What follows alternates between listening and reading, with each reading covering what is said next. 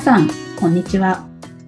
水田茂の売れっ子コーチポッドキャスト、毎月30万円を突破する方法、今週も始まりました。ナビゲーターの直美です。茂さん、よろしくお願いします。よろしくお願いします。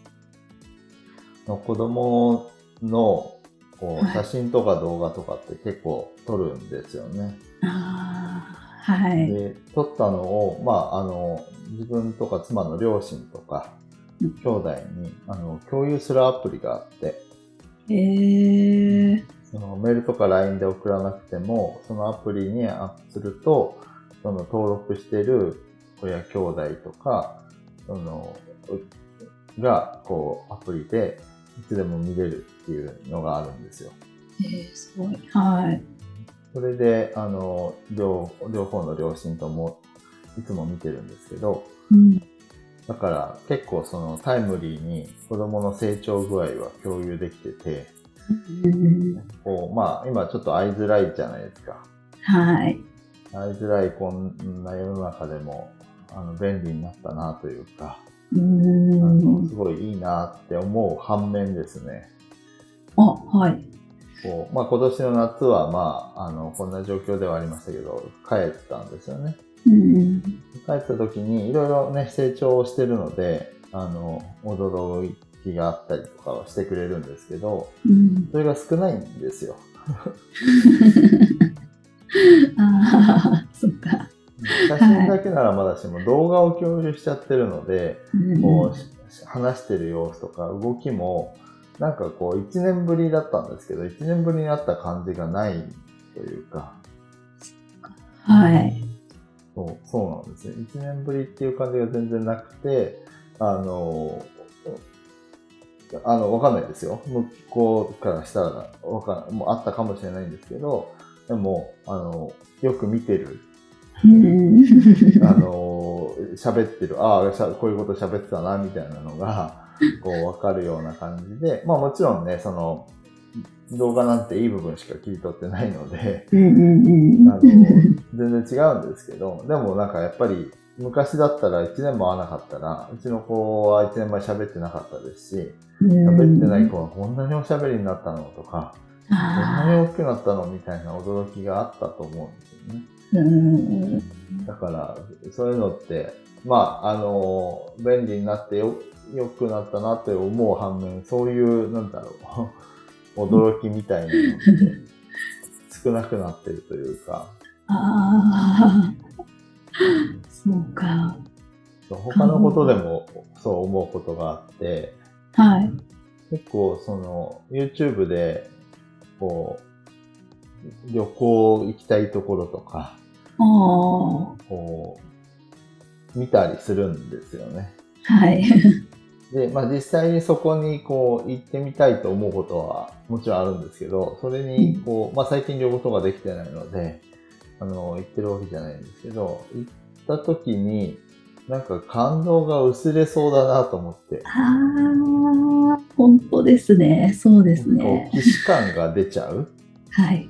もう見たことあるな、みたいな。うんもちろんね、あの、本当にその場に立ったこう感覚は味わえないので、絶対にあの差はあるんですけど、うん。行ってみて初めてわかるはずのものが、まあせいぜい、なんだろう、旅行で言うとガイドブックとかで、あの、出てる写真ぐらいしか見てなかったのに、こう、動画で道を案内してる動画を見ちゃって、うん。あ、この先こうなんだよな、まで分かっちゃってたりとか、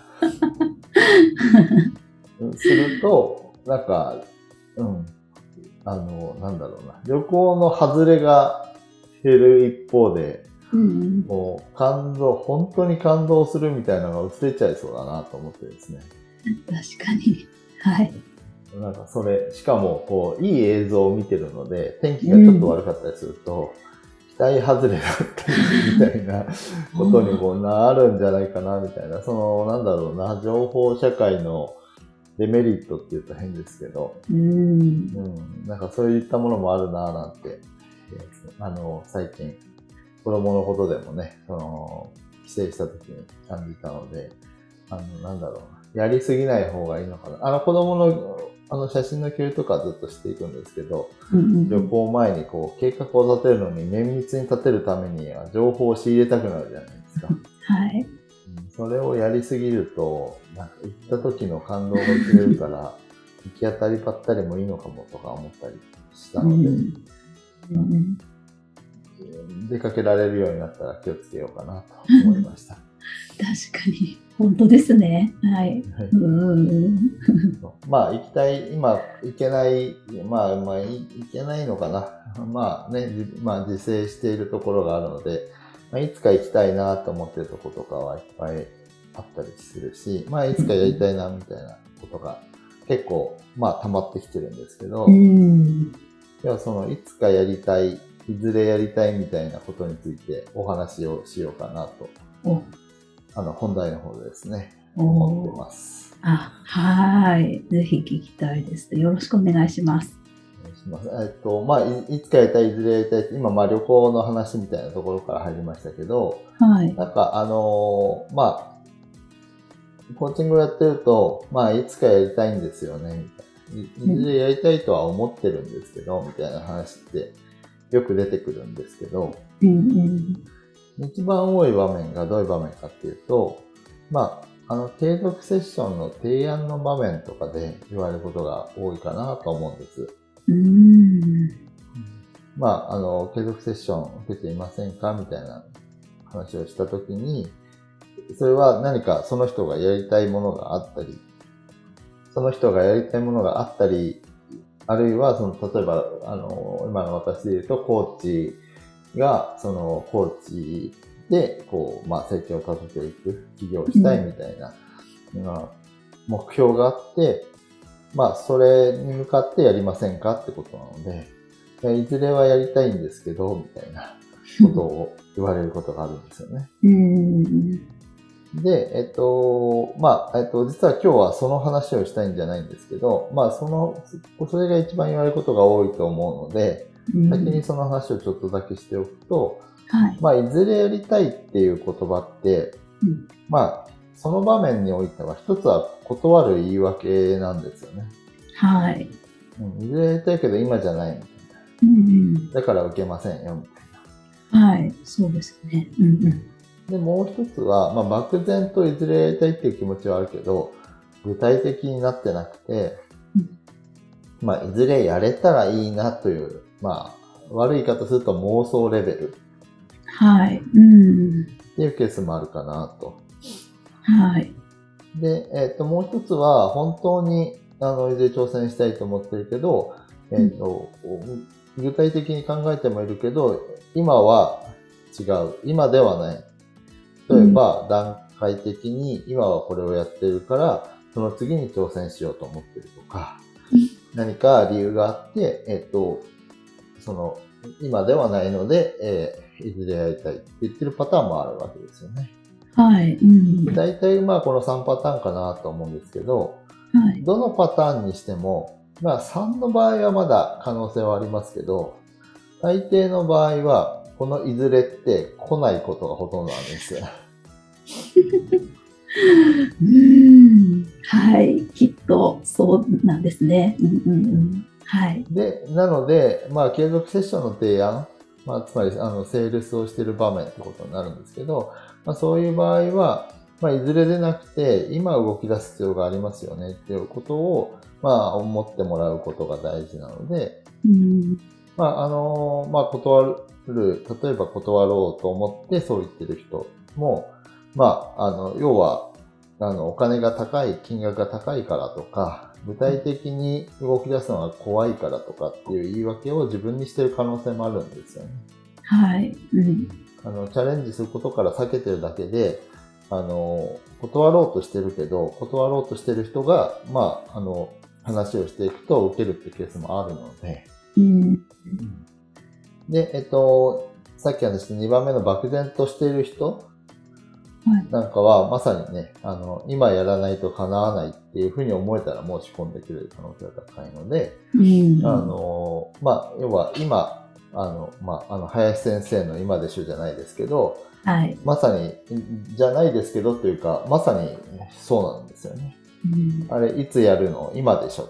なので、うんあの、最適なタイミングって、ほとんどの場合は今から始めることなんですよね。おおはい、そうか。やりたいと思ってるから。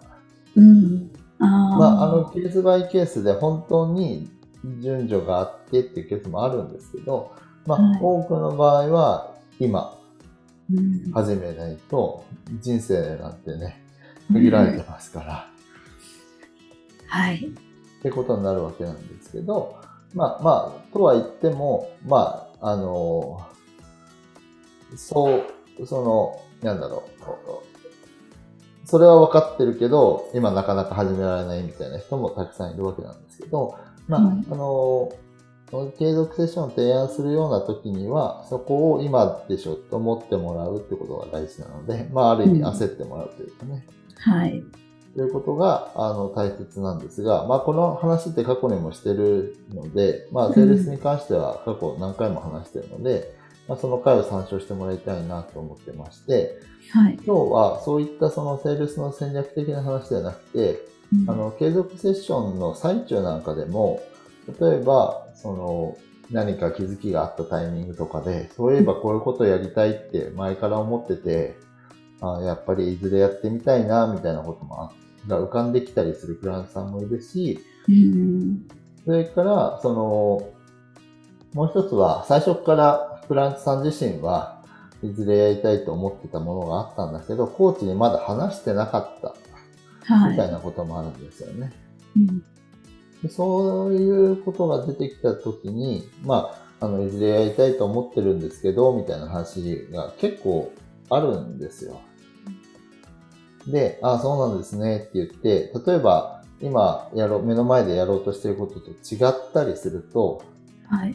あの、クライアントさんがこういうふうに思ってるんだってことは頭には入れるものの、そのままスルーしちゃったりするケースがあるってことに気づいたんです。で、このスルーをしないでくださいってお話を今日はします。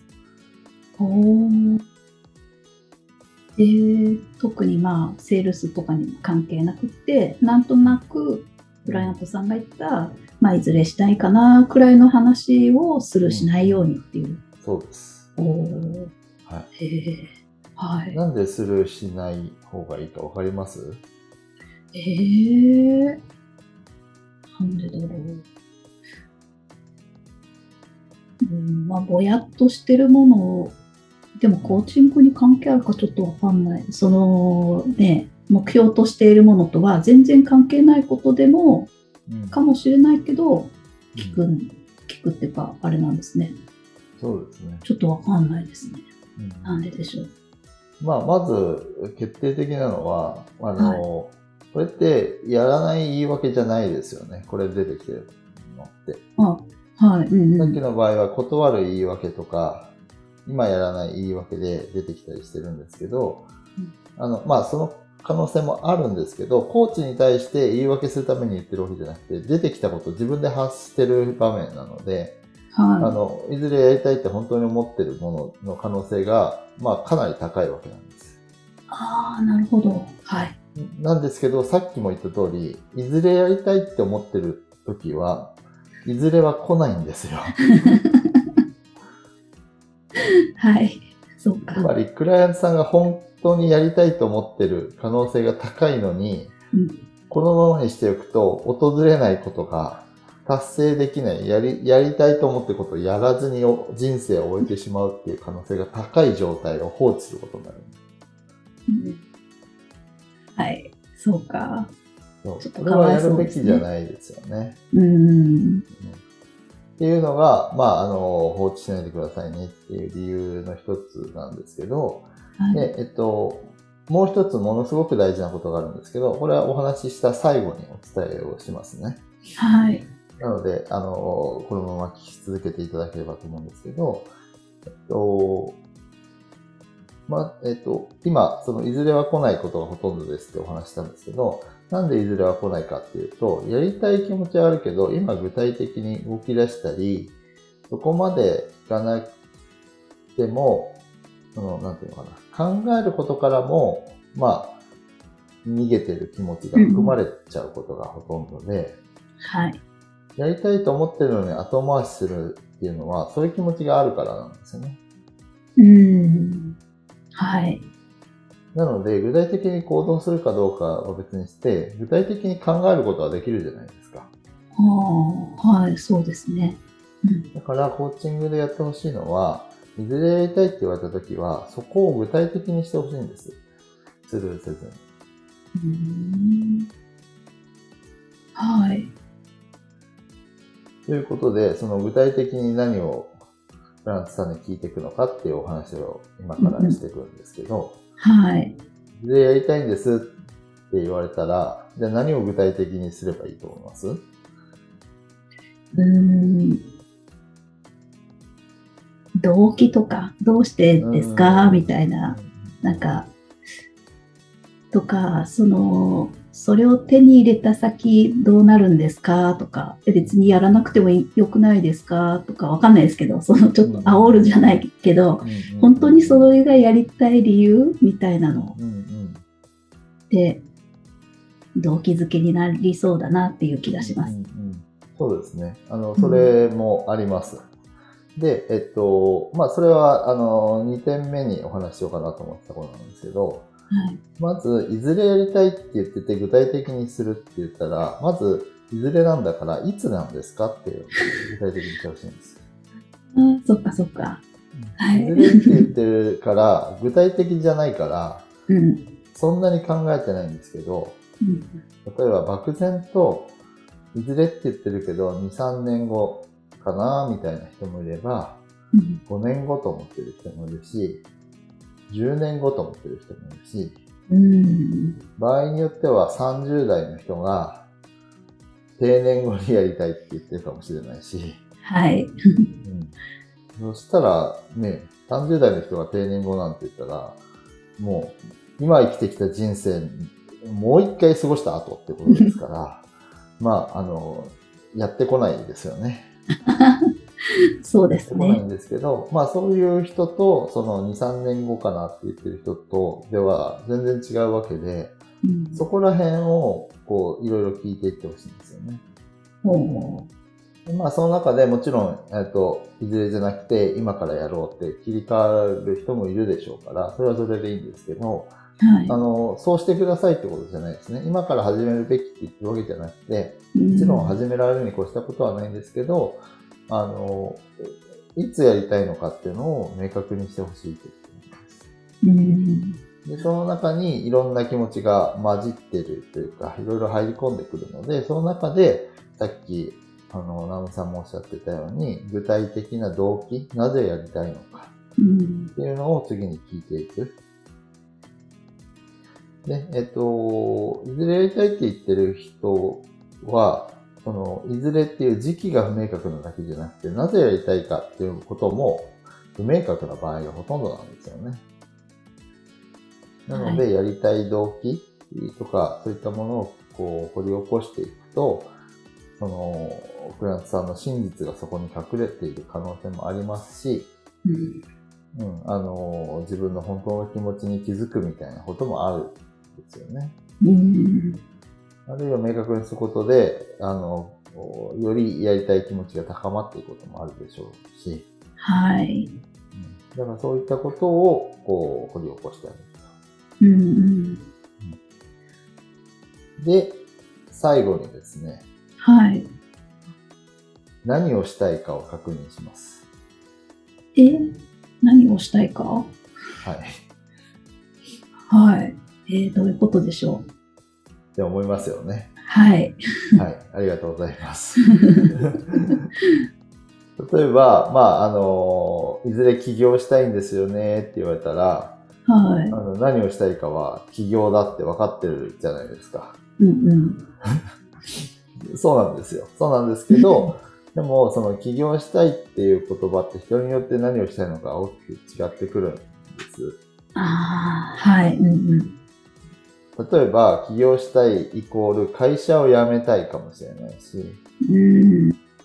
起業したいイコール自分のビジネスを成功させたいかもしれないし、それによっては起業したイコールお店を持ちたいなのかもしれないし、はいはいはい。全然違いますよね。うん。そこを何をしたいのかっていうのを、多分その前の段階で動機を聞く、なぜやりたいのかっていうのを聞く場面で、結構具体的になってきてるとは思うんですけど、そう、はいそれを具体的にした段階で、じゃあ何をしたいんですかっていうと、その、例えば起業したいって言ってた言葉が、起業したいじゃなくなってくることがあるわけですよね。うわー、なるほど。はい。はい。だから最後にそれを聞いてくださいってことなんですけど、最初に聞くと、いや、起業したいんですで終わっちゃうので、要はいつやるの、なぜやるの？を追求していく過程で、えーはい。最終的に何をしたいのかっていうのを明確にしてあげるうというんことがとっても大事になってきます。で、えっと、まあ、あのーこれが、その、直接今やろうとしてたことと、に続いていくものなのか、そうでないのかとかにもよるし、あの、そこで、えっ、と、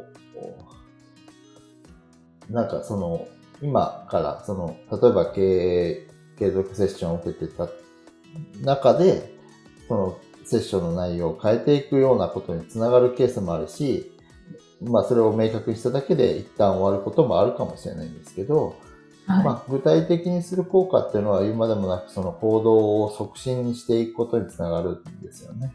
うん。より具体的になったことで、あ、本当にやりたいんだってものが、それが本当なんだったらそこに気づいて、まあ、いずれやりたいと漠然としていたものを明確化することで、プラさんの、こう、まあ、意思がはっきりするってことになるので、うん。